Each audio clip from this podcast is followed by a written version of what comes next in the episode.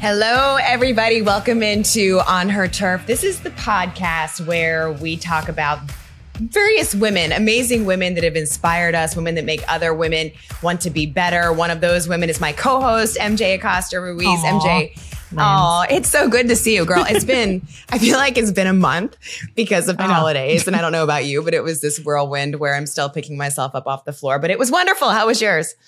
It was great. It definitely feels like a whirlwind because similar to you, I'm still working. I, I, always say like holidays. I don't know her. It's in the sports world. they don't really exist. Um, but but it was awesome to at least take a day or two and and just take in the moment and and have a minute just a minute to breathe um, as we're still pushing through, you know, the, the season here, seasons, depending on which yeah. sport you're covering. Yeah. Wait, truth, truth serum here. Do you feel guilty if you have a holiday off? Because I know this sounds crazy, but sometimes because of what you just said, it feels yeah. strange, right? Maybe I'm not gonna lie. For yeah, for like three seconds, I'm like, dang, everybody else is still working, and then I'm like, hold on, right? You know Let me go ahead and take this cocoa and relax because it really is watch so the fleeting, game on right? TV. You get, you get three seconds and then you're right back in it. So we have to stop feeling guilty. But I won't lie to you, it, it definitely still creeps up. Yeah, no, I hear you. That's kind of how I feel too. No, but it was so nice to to get some time away and really great to to be back. And I'm so excited for this week and our guest.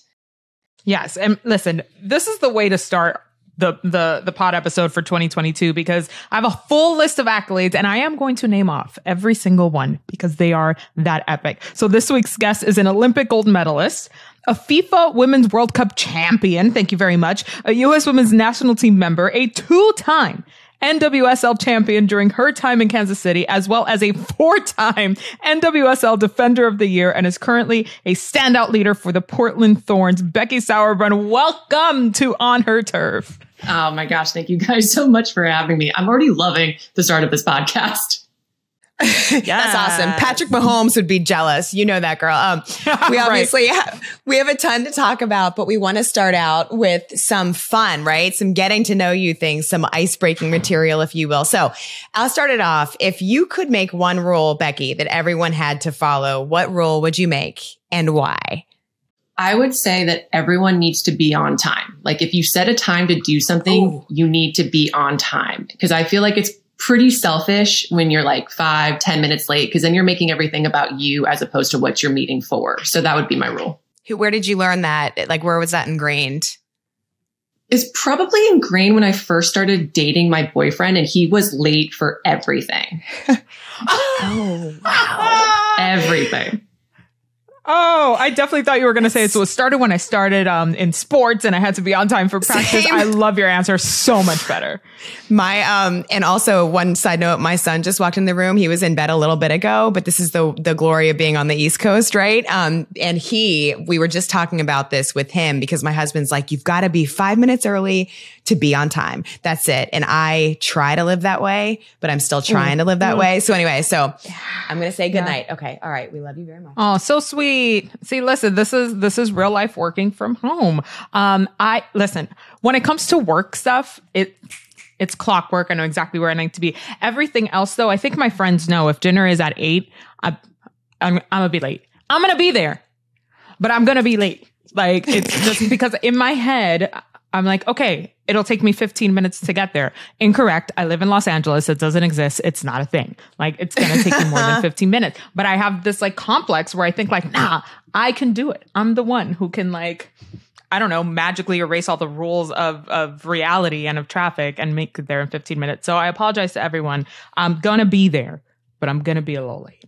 But I love that. Um, by the way, my son just said, I was going to bed and then I heard the game show. So oh. he thinks this is a game show, which is all good. Which is all good. I love that. All right. Next up, MJ. What's your first memory of watching women's sports? I think the first thing that I actually remember is my dad taking me to a college game. So I'm from St. Louis, Missouri. And I think he took me to a Mizzou game and they were playing UNC, who at the time dynasty. I mean, they're still pretty much a dynasty. Um, so they were in town and he, he dragged me out there and I remember watching, it was freezing cold. Um, and I was just enthralled. And that's kind of one of my earliest memories of watching women's sports and women's soccer in particular. Wow. Were you playing yet at the time at all?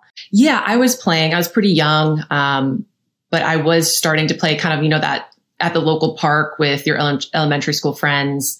Um, so really just casual, fun holiday, uh, fun weekend thing. So that was probably the start.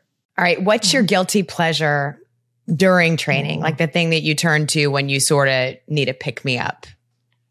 Oh wow! Like when I'm in the the mix of training and just super tired and Yeah. Super. Yep. Exactly. Super Mhm. tired. Or maybe you have a little more time off than normal for whatever reason. Um, if it's actually like a time where I can go take a trip, it's probably I'm like on this search to find the world's best mojito. So that's probably one of like my biggest guilty pleasures. It's like searching everywhere on this planet for it. That's awesome. I love that. Um, okay, this next one, low key in like our we call it prep, I call it subtle stalking um of you as we were getting ready for this. I kind of know the answer to this, but I'm really excited to ask you this because I want recommendations. What podcast other than on her turf are you listening to that we should all get hooked on? Oh, hooked on. I really like the serialized like fiction. And so Tanis, the black tapes. Um, I'm listening to one right now called Parkdale Haunt, which is about like a haunted house and some friends that are there, um, Yes. building back the house. I mean, there's, there's a lot, but those are three of my really, really good, easy ones to get fixed on. I like anything true crime that is gonna make me nervous, if- even if I'm home alone for five seconds. Um, but it's very much what I'm into. Um, all right, Becky, what do you remember about the first time you won prize money for an athletic achievement and what you spent it on? Wow. Okay. So I think the first time I made significant money was probably after 2015 Women's World Cup when we won. And I bought myself my first car. And I still have that car, to be honest. It's it's my favorite car. It's, I'm never probably going to get rid of it. I What's the that. make? What it's is this it? Cute little Audi, silver Audi A3. Yeah. I love this for you. Very cute. I drove my college car until it literally had 250,000 miles on it. My mom was like, if you don't get yourself a new car immediately, I'm not going to help you if you get stuck on the side of the road. It got to that point. Oh yeah, I needed a new car. I had a Pontiac Sunfire that was on its last legs. Um, okay, so you're a hiker. Yes, like the outdoors. I do not. I hate them, but I do it for my husband. Um, have you ever come across any wild animals on any of your hikes? no no wild well no scary wild animals i mean we've seen Right. We've seen um, in belize just like monster bugs um, we've seen monkeys when we've gone to some of central america and south america so not not crazy wild nothing where i was like i'm scared I was trying to think of a good animal story and I don't really have one. i think it's we did- fortunate we don't have that That is very Right. true. It's We had one time growing up, and I've told my kids this story several times. We had a bat fly into our house, and so that that's been like the story that keeps on giving A because we bat? A bat. We were eating dinner, and No. somehow this bat got in our house in the basement, and we had to call the game warden. And the game warden came to the house with this uh, like a, a picker thing that like looked like a toy and a bag. That the game warden went downstairs, came up. That bag was like. Anyway, No. it was amazing. It was amazing. But um, Yeah. Immediately know I'd be out of there so fast. wild animals, different story, right? Wilderness, I'm out. But like, That's not true. We're going to warm you up. I have ideas. Um, speaking of warm up, this has been such a fun warm up with Becky Sauerbrunn. We have so much more though to talk about. We're getting to know Olympic gold medalist Becky Sauerbrunn on the On Her Turf podcast. All right, we're here with soccer superstar Becky, uh, Becky Sauerbrunn. And Becky, you've played in three Olympic games now. What's been your favorite Olympic memory? I know it's tough to pick. favorite olympic memory would probably be 2012 in london um, we got to play at Wembley, which is just this like historic stadium where the English national team plays, and there was eighty thousand people. And you know, we had just lost to Japan in the 2011 World Cup, so it was we were facing Japan in the final again, and we get the win two to one, and just it's it's kind of amazing, and it's hard to put into words what it feels like to win a gold medal. I think Americans really love the Olympics and they love gold medalists. And to be able to say that I am a gold medalist, it's still kind of crazy that I get to say that. Um, but to experience it and to witness, like to live in the village for that little bit of time, which is wild. The village is wild. Um, all the rumors are true. Um, and then, and then just to like it. have the medal and it's, it's really, it's really special. When when you think back, what was it going through your mind in that moment? I wasn't at the time, I wasn't playing a lot for the national team. I was on the like the newer side of things. And the center back that I was kind of the under, understudy for um, got hurt. So I actually ended the game on the field and I was in, so I was in like the huddle, like the huddle that happened. Okay. Um, and so like, that's like the, my immediate like reaction was just like such gratitude for like being actually on the field and then being able to like hug these amazing women and being like, oh my gosh, we did it. Uh, wait, that's such a cool thing though. Can you take us inside that huddle since you just brought that up? Cause that's, I mean, that's gold to hear that. I mean, the huddle is, is where it's at after, I mean, we had an epic huddle after 2019 too, that I immediately run back to my goalkeeper and we're embracing. And then all the defenders come in. We have this like defender hug. Um, but honestly, the huddles at the end of, of games, at the end of important tournaments like that, like to me, those are always the best memory of all the tournaments. It's like such a, a sense of camaraderie, of relief. I mean, you have so much stress throughout the entire tournament that just keeps building up and all these expectations. And all of a sudden it's like this sense of freedom and lightness. And I think about why I keep doing this to myself. Like, why do I, you know, fight through injuries and why do I keep, you know, kind of putting my life on hold sometimes? And it's for those brief moments where you just feel so light. And I think I, I'm addicted to searching for that and feeling that over and over again. I feel that. I mean, that's love that's that's sort of the the the payoff in all of that, right? Like that's literally the moment that you work so hard for, and it, it feels like a fleeting thing, but it, it sticks with you um, clearly Wow. for so long. Um, I am, however, not going to let you breeze by the village um, mentioned here. so glad. it was like your favorite Olympic memory. What's your favorite village memory that you can share? You know, on a family show. Exactly. exactly. Well, it's interesting because the tr- the soccer tournament for the Olympics is not always in the host city. So we were all Right. over England in 2012, and we just got to end in London for the semi and the final.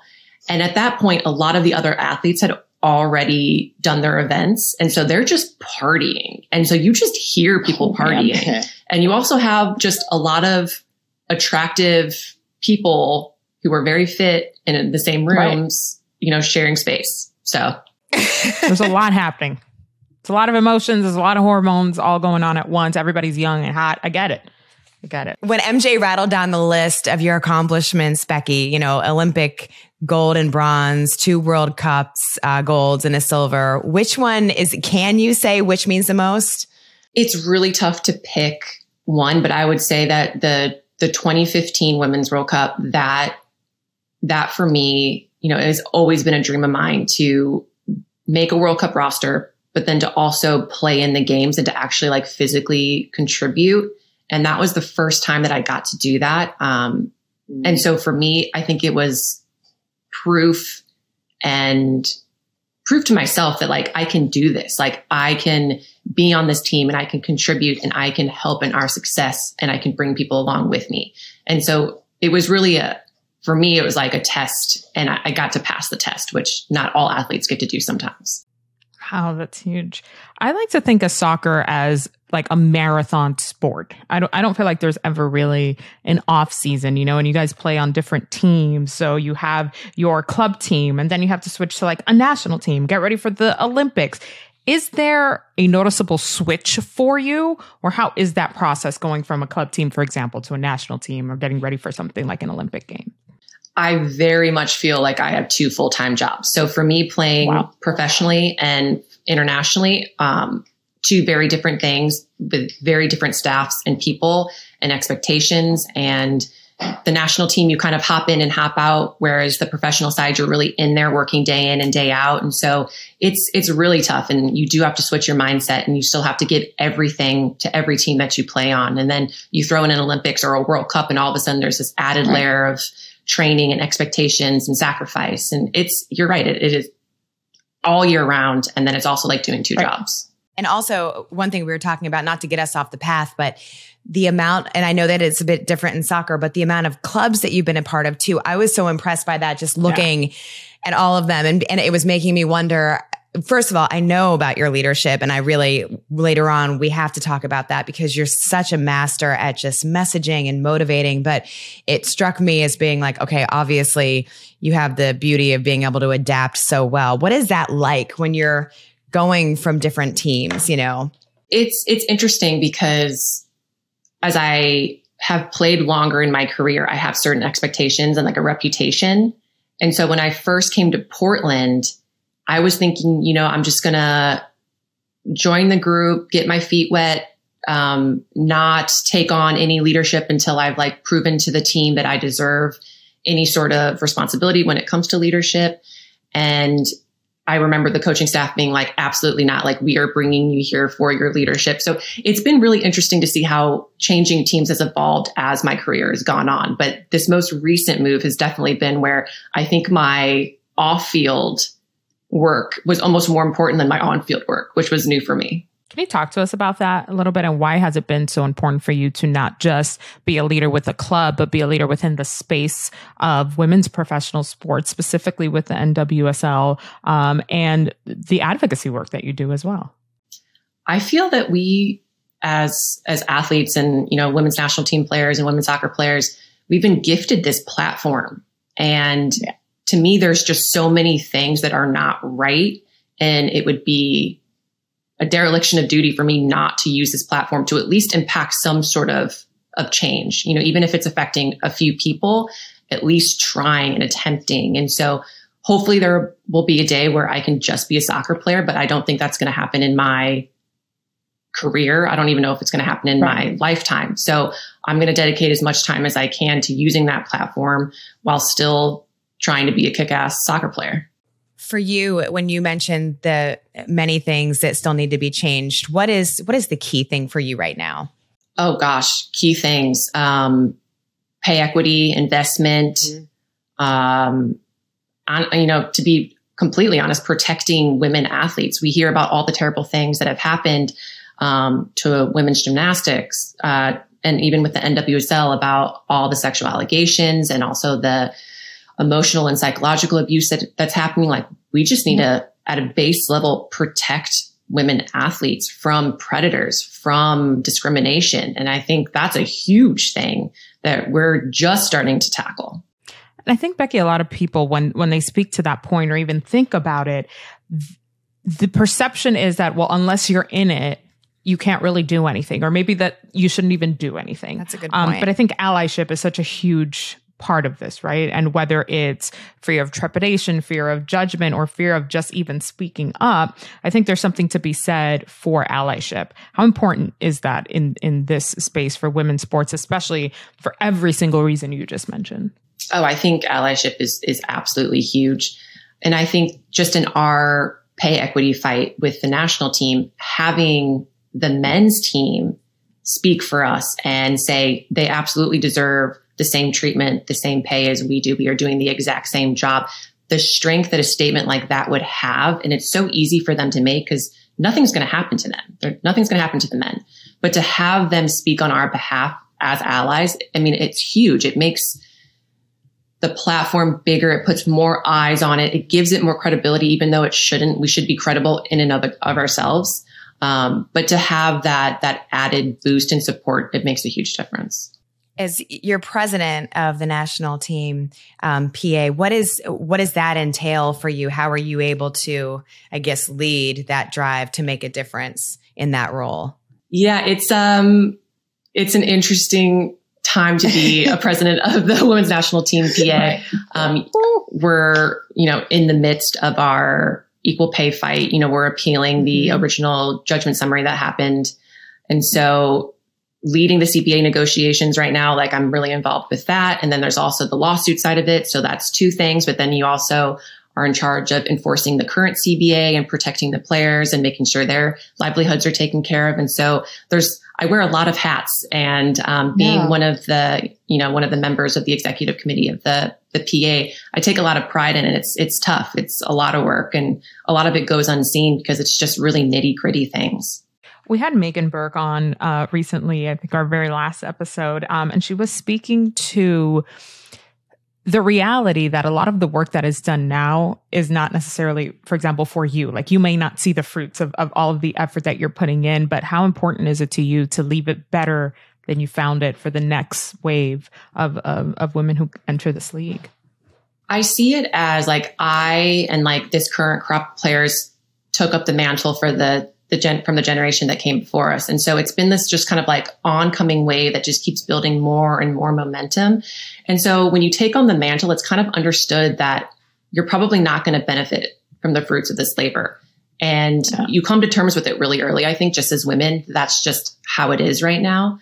Um, but that you know that it's going to be so worth it when finally that wave crashes and it's like everything is right. Everything that you work towards, um, you finally see it coming into fruition for a different generation, sure, but like at least it's happening. And so I kind of understood and accepted it early because it's just, um, it's how it is right now for women. I, I think that's fascinating. Why do you think that is so positive in soccer? Like why, how are, why are you guys able to do that so well? Because Megan alluded to it too, as MJ said. It's just, it seems like there's this understood, and maybe it's the camaraderie, I would think, right? That you guys, that it's just special with the team. But what, what is it that allows you guys to be just so incredibly supportive of one another and moving that force forward? For me, like when I think about specifically like the 1999 Women's World Cup team and what they did for women's soccer to put it on the map. And yes. their first collective bargaining agreement, they were just fighting for a livable wage. They just wanted to be able to play mm-hmm. soccer and make a living from doing what they love and not have to have some other side hustle. And so seeing that play out as a 14 year old and seeing them fight, seeing them going to Congress, fighting for equal pay, fighting for the first professional league ever in the US and just like appreciating that fight. Like it was an honor to then take it from them and to continue that fight. And I don't know if that's just special women's soccer. I think a lot of women athletes have done that. I think we have just yeah. been very vocal. And I think the women's team has just been very blessed to be quite public and quite popular. Um, so I think for us, it's just a little bit more visible. It's really cool. It's really cool. You mentioned earlier you wear many hats, right? And I think Becky, it's like you didn't necessarily choose choose this life; it chose you, right? It just sort of comes with the territory of being in a position like yours. And uh, there's so many nuanced topics and layers to being a professional female athlete, right? So on top of the fights for equity in many different um, realms, uh, there's also a fight for gender equity and for just things being even a little bit equal. I mean, we saw it in in um, women's college basketball last year and the disparity between weights, but there's things I think in terms of support um, for female athletes that most people wouldn't even think about, right? Genetically, we have to deal with a lot more than than a man would have to. And I know that the US team actually has used like period tracking apps. This sounds like a hard pivot, but it's not. It's all uh, related here in the past. Um, has that helped you learn more just about like being able to prepare adequately for shifting from a club team to then preparing for a national championship and how something seemingly as easy as that can make such a big wave in what it means to perform at your best. Yeah, I think so. I mean, the period tracking and learning about your body and how you feel on certain days and which days, you know, you need a little bit more protein or you need a little bit more rest and how your body reacts to that. I think that's all like the aggregation of marginal gains. Like you never know what's going to make the mm-hmm. difference. And just no one was interested in studying this because it was a woman thing. And so mm-hmm. we're just at, I think, the beginning of really looking into that and all the things that make a woman a woman and how that does affect your mental health, your physical health, your emotional health we were um, MJ and I, Becky, were blown away. Well, I, and I'm not trying to speak for you, MJ, but we talked about it after. We did a, an entire episode during the Olympics on that topic and spoke to several of the Olympians. And I just going in and, and when we were even talking with producers before saying we're going to have a roundtable about period tracking and about this, I, I was like, okay, wow, this is going to be eye opening. But it was just it was so fascinating and it was so you know i left there being like okay there there is so much i did not know and we should be talking about this. The other the other thing i wanted to ask about that we've talked about is fertility. And for context here racing louisville is the first nwsl team to provide fertility services. We can also mention that Nneka ogwumike she made headlines. Some people might remember this past summer for securing a deal for fertility testing and support. That was with modern fertility for all WNBA players in addition to what's written into the WNBA's CBA. So what is your take on that and the role that fertility services play and the benefits, the rights that players should be receiving? I I think it's genius what Louisville did. I think that's absolutely wonderful. And as someone who's an older athlete, I'm 36. I when I make decisions about my career, I often I very much have to think like, well, I want to start a family. Like, when do I need to do that? And there's just that added pressure that a lot of people in their careers just don't have to deal with, like having to make decisions about having their family. And I myself just froze embryos the during December. So I made the decision that I didn't want that added pressure when trying to decide the future of my career to mm-hmm.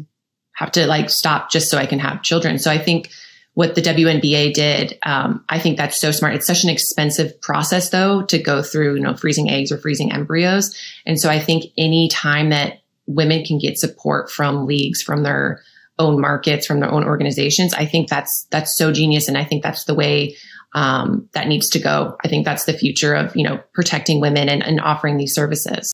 How much is it talked about among among athletes, and is that something that you do remember hearing about when you were younger? I very rarely heard anything about fertility services, and not until very recently with the Louisville announcement. And then also we had a uh, women's health clinic with my Portland team where we brought in some doctors and they brought it up. And that actually got it going for me feeling like, oh, maybe I should look into this a little bit more. Mm-hmm. Um, so it's, it's kind of newer. And I, I think women talk about it or maybe feel ashamed that they need to use fertility services. And I hope we can break that stigma stigma because it's if we can use that science to like fulfill a dream of yours to have a family, like why not do that? Yeah, I think it's you great. know these these mics are very very powerful, and I'm like wondering if it can pick pick up like how hard my heart is beating right now because these are conversations I've literally had today, yesterday with women in my life. And I think it's, it's even this conversation speaks to how we're starting to destigmatize that shame that does become associated with thinking about fertility for various reasons, whether it's you're having issues uh, reproducing, you and your partner are trying, or with just the thought of maybe I do, maybe I don't want a family, you know, and those conversations and how people sort of look at you a little sideways if that is, you know, the route that that you're sort of thinking about. So it it makes me really happy to hear that we can so freely start to talk about this. I mean, I was talking with somebody via text message yesterday and she just sort of threw it out there. And it, it was I was like, okay, well, okay, we're doing this. Yes, girl. Yes, let's have this conversation. Let's go. Whereas before it was so taboo, right? And I don't want it to be that way. I'm just a little older than you, Becky, and the same thing, you know, and, and Lindsay, who has gonna has two beautiful children, um, you know, and it, but it's, it's tough, um, within this space. What, if you're in sports, if you're in this kind of, um, space where there, the timestamp is so bright and it gets put on you so quickly, right? And it's like, well, if you want a career, and if I, I if I can right? add to that a little bit, what what you guys have both made me think about, and Becky, I think whether you said it or whether I read it somewhere prepping for this, you made me think a lot about. I think it's super powerful and awesome, even the act of talking about it because it's connecting all of us, and it is what MJ just said, but also it is making a decision that is best for yourself, and that decision to layer off of that in our industry, MJ, like I think that there we're getting to a point where we're having much more conversation, which is great, but there is a level of competition because that light is shown so bright. And if you choose to have kids, like I think what it was that I read, Becky, was you talking about not have, you know, you want to be able to focus and have the time. It's very true. When you have those children, you have to make decisions. Like I've made decisions the past two years I would have never made or never, or I would have been terrified to make because I'm in that boat now where I'm like, I, my kids are five and seven and that goes like that. And it's like, God, I want to have this career and I have a lot of career left, but it's terrifying. You know, it really is. And you don't know. And you just have to believe in yourself and trust in yourself. So hearing you or reading what you said about making that choice, it just makes me think back and like, that's what I want to tell younger people. Yes, do what you want to do, do what's in your heart, but you do need to know that then you have to back up what you believe in and what you want and have to say that and have the courage to say it too. Becky, was, did you feel supported? You know, and you don't have to answer this. Um, as as you were even just researching or like having those conversations with with other people in the same space as you like you know what yes or i i went through it or i thought about it i feel like that's been really helpful too as as we continue to explore this is is feeling like you're not alone in in that thought and in that process I felt extremely supported from my teammates because a lot of my teammates' partners have gone through the process. And mm-hmm. so it was nice to be able to tap into that and to ask questions like, why do I feel this way today? You know, after injecting all these hormones into me. Um, and then also broaching the subject with the national team, that to me was like kind of terrifying because yeah. I'm basically just cramming this month long process in between, you know, two national team camps. And so wow. even the decision to like go through the process of, of freezing embryos and potentially putting me behind in training to be prepared for the next camp, like to me, that was terrifying. I'm like, that it shouldn't be terrifying. And so having the open talk with my coaching staff, with my medical staff, sport performance, um, they all understood and they were pretty, pretty supportive. And so I am hopefully going into camp in a few weeks and I am undertrained, but we'll see how it goes. Cause in my heart, I know that I made the right decision. How has it been, um, I guess, physically and not to get too personal there, but like with the keeping that up, being physically prepared, have you found that there have been ways to navigate that, that you feel everything is going to be where it needs to be? Well, it was the first time I ever had forced inactivity. Like they were like, you can't raise your heartbeat above 160. We need, you know, oh one leg on the ground at all times. So you can't run, but you can walk. You can't bike, wow. but you can walk. You can't swim, you know? So it was, I was really restricted in what I could do. And so I got very deconditioned and I, I knew that going in. Um, and now that I'm dealing with the ramifications, it's tough to like get fit and get back into it. Um, but I'm, I'm really willing to, to go through how hard it is right now for what'll be worth down the road for me. Thanks for sharing that, Becky. I mean, I didn't even know that aspect of it. You see what I mean? Like, this is why these conversations are so important. My goodness. Um, and as while we're on that topic, like you said it perfectly. This is something you did for yourself. And I think that that part of it of of removing that selfishness that's attached with making the right choices for you and for your family. The last two years have really brought that to surface. Uh, I think for everybody as we continue to live now going into the third year of this pandemic. Um, has there been a way with all that you do, how much you train, the choices you're making for yourself and your personal life? How how do you find, or what do you do to sort of center yourself and bring yourself um, a little bit of, of self care, for lack of a better phrase? Self care. Well, I have never struggled with like hard chilling, and I can, yes. I, I, can read, I can, I can game, I can take a, a bubble bath with a glass of wine and just get to that spot where it's like, okay, I am taking care of myself. I am getting back to where I need to be to make sure when I do face the world, I'm giving it the best version of myself. I also, you said books, and I know that you're an avid reader. There was also, um, I know I loved reading about your flute playing as a as a child, Beautiful. right? That your mom, is that right? Was it your mom who made you guys, you and your siblings play an instrument? Can you share that story and how that manifested? Yeah, I think it was her attempt to make us more well rounded because we were all like decently athletic. Um, but I think she very much is an academic. And so she wanted something else. And so I played the flute. My oldest brother played trumpet. My middle brother played around with the saxophone and the drums. And she was just adamant that she really wanted us to do it throughout high school. And you can imagine, like, I had to be in marching band as a teenager. And so just imagine, like, being thinking this is so embarrassing.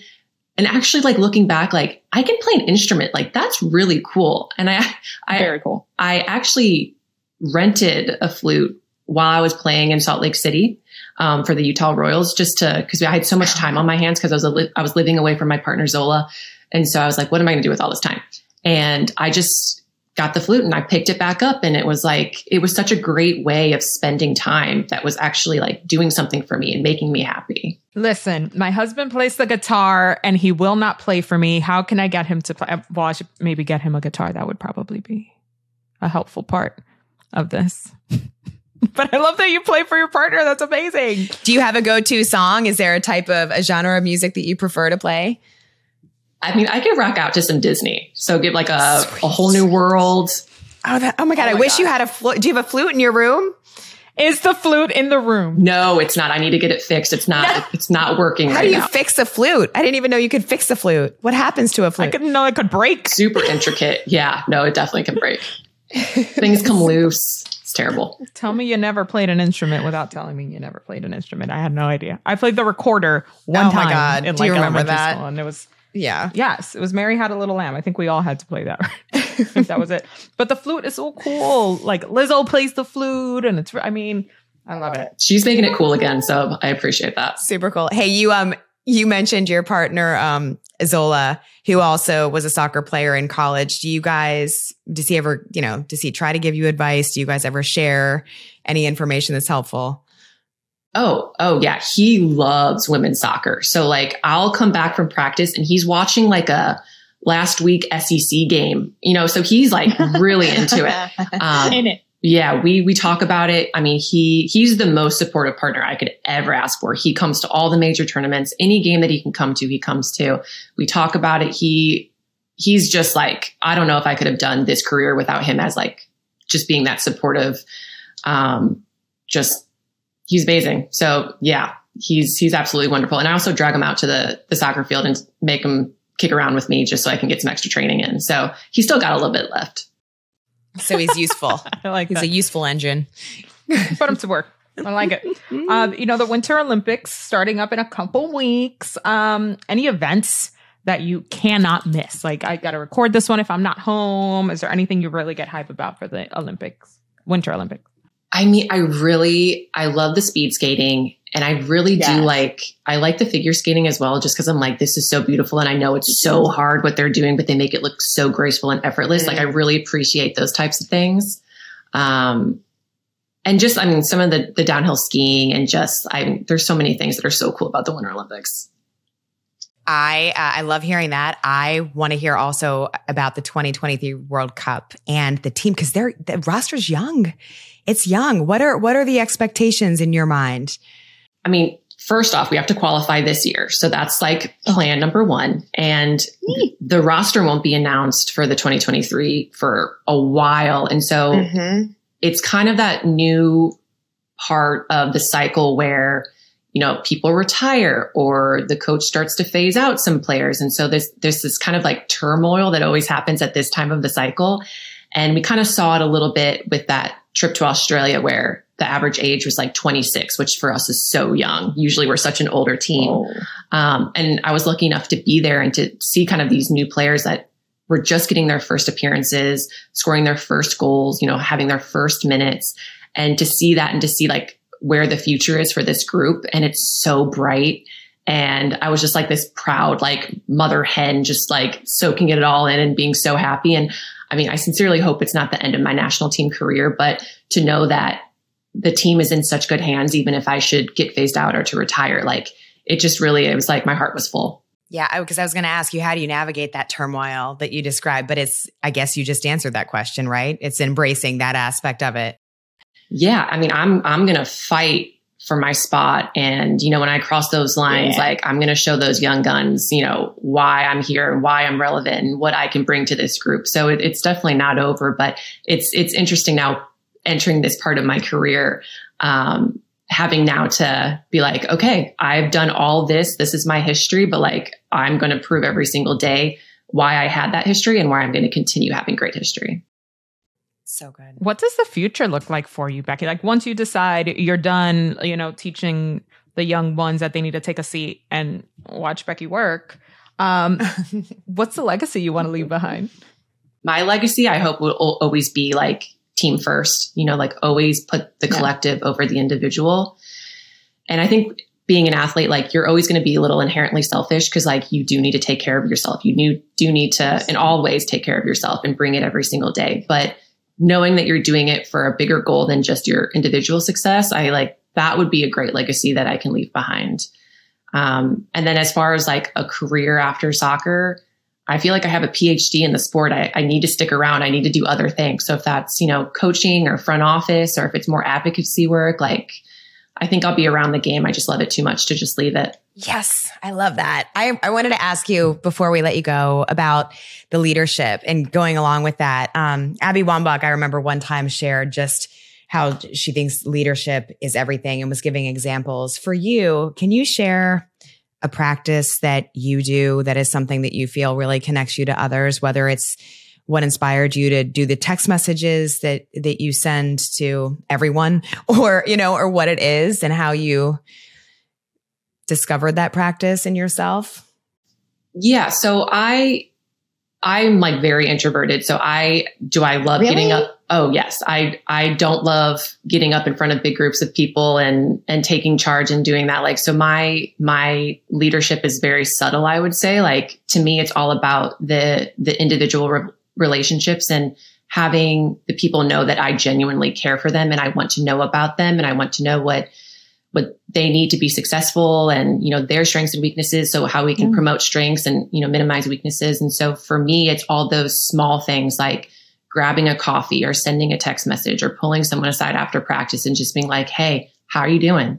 And just having those little catch ups for me i've noticed that that's helped in when i need to make or help make bigger decisions or lead the group a certain way that there's a trust built up because of all those smaller moments. That's so cool.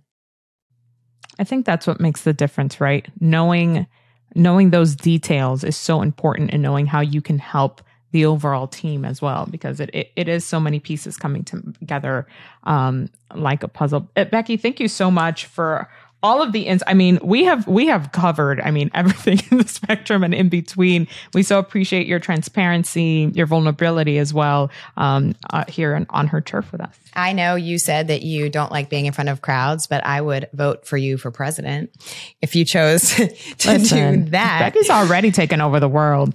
That description was i mean that's just awesome. It's authentic connection. It's it's really awesome. Yeah no, yeah. Oh, well, thank you. I so thank you so much for having me on this. This is amazing. Becky, thank you. Best of luck to you and all of it. All right. Thank you. So many takeaways, such a great episode, and also so much to watch for with Becky and her career, you know, to see not only her playing days still with plenty remaining, but beyond. I'm really excited to see what she does. Um, thank you all so much for listening to this episode. Don't forget to rate and review on her turf on Apple Podcasts, Spotify, or your favorite podcast platform. And be sure to follow on her turf on Twitter, Instagram, and TikTok. Plus, get the latest news in women's sports on our blog, nbcsports.com slash on her turf. A special thanks to everyone involved in this NBC Sports and Blue Wire partnership. We'll see you next time.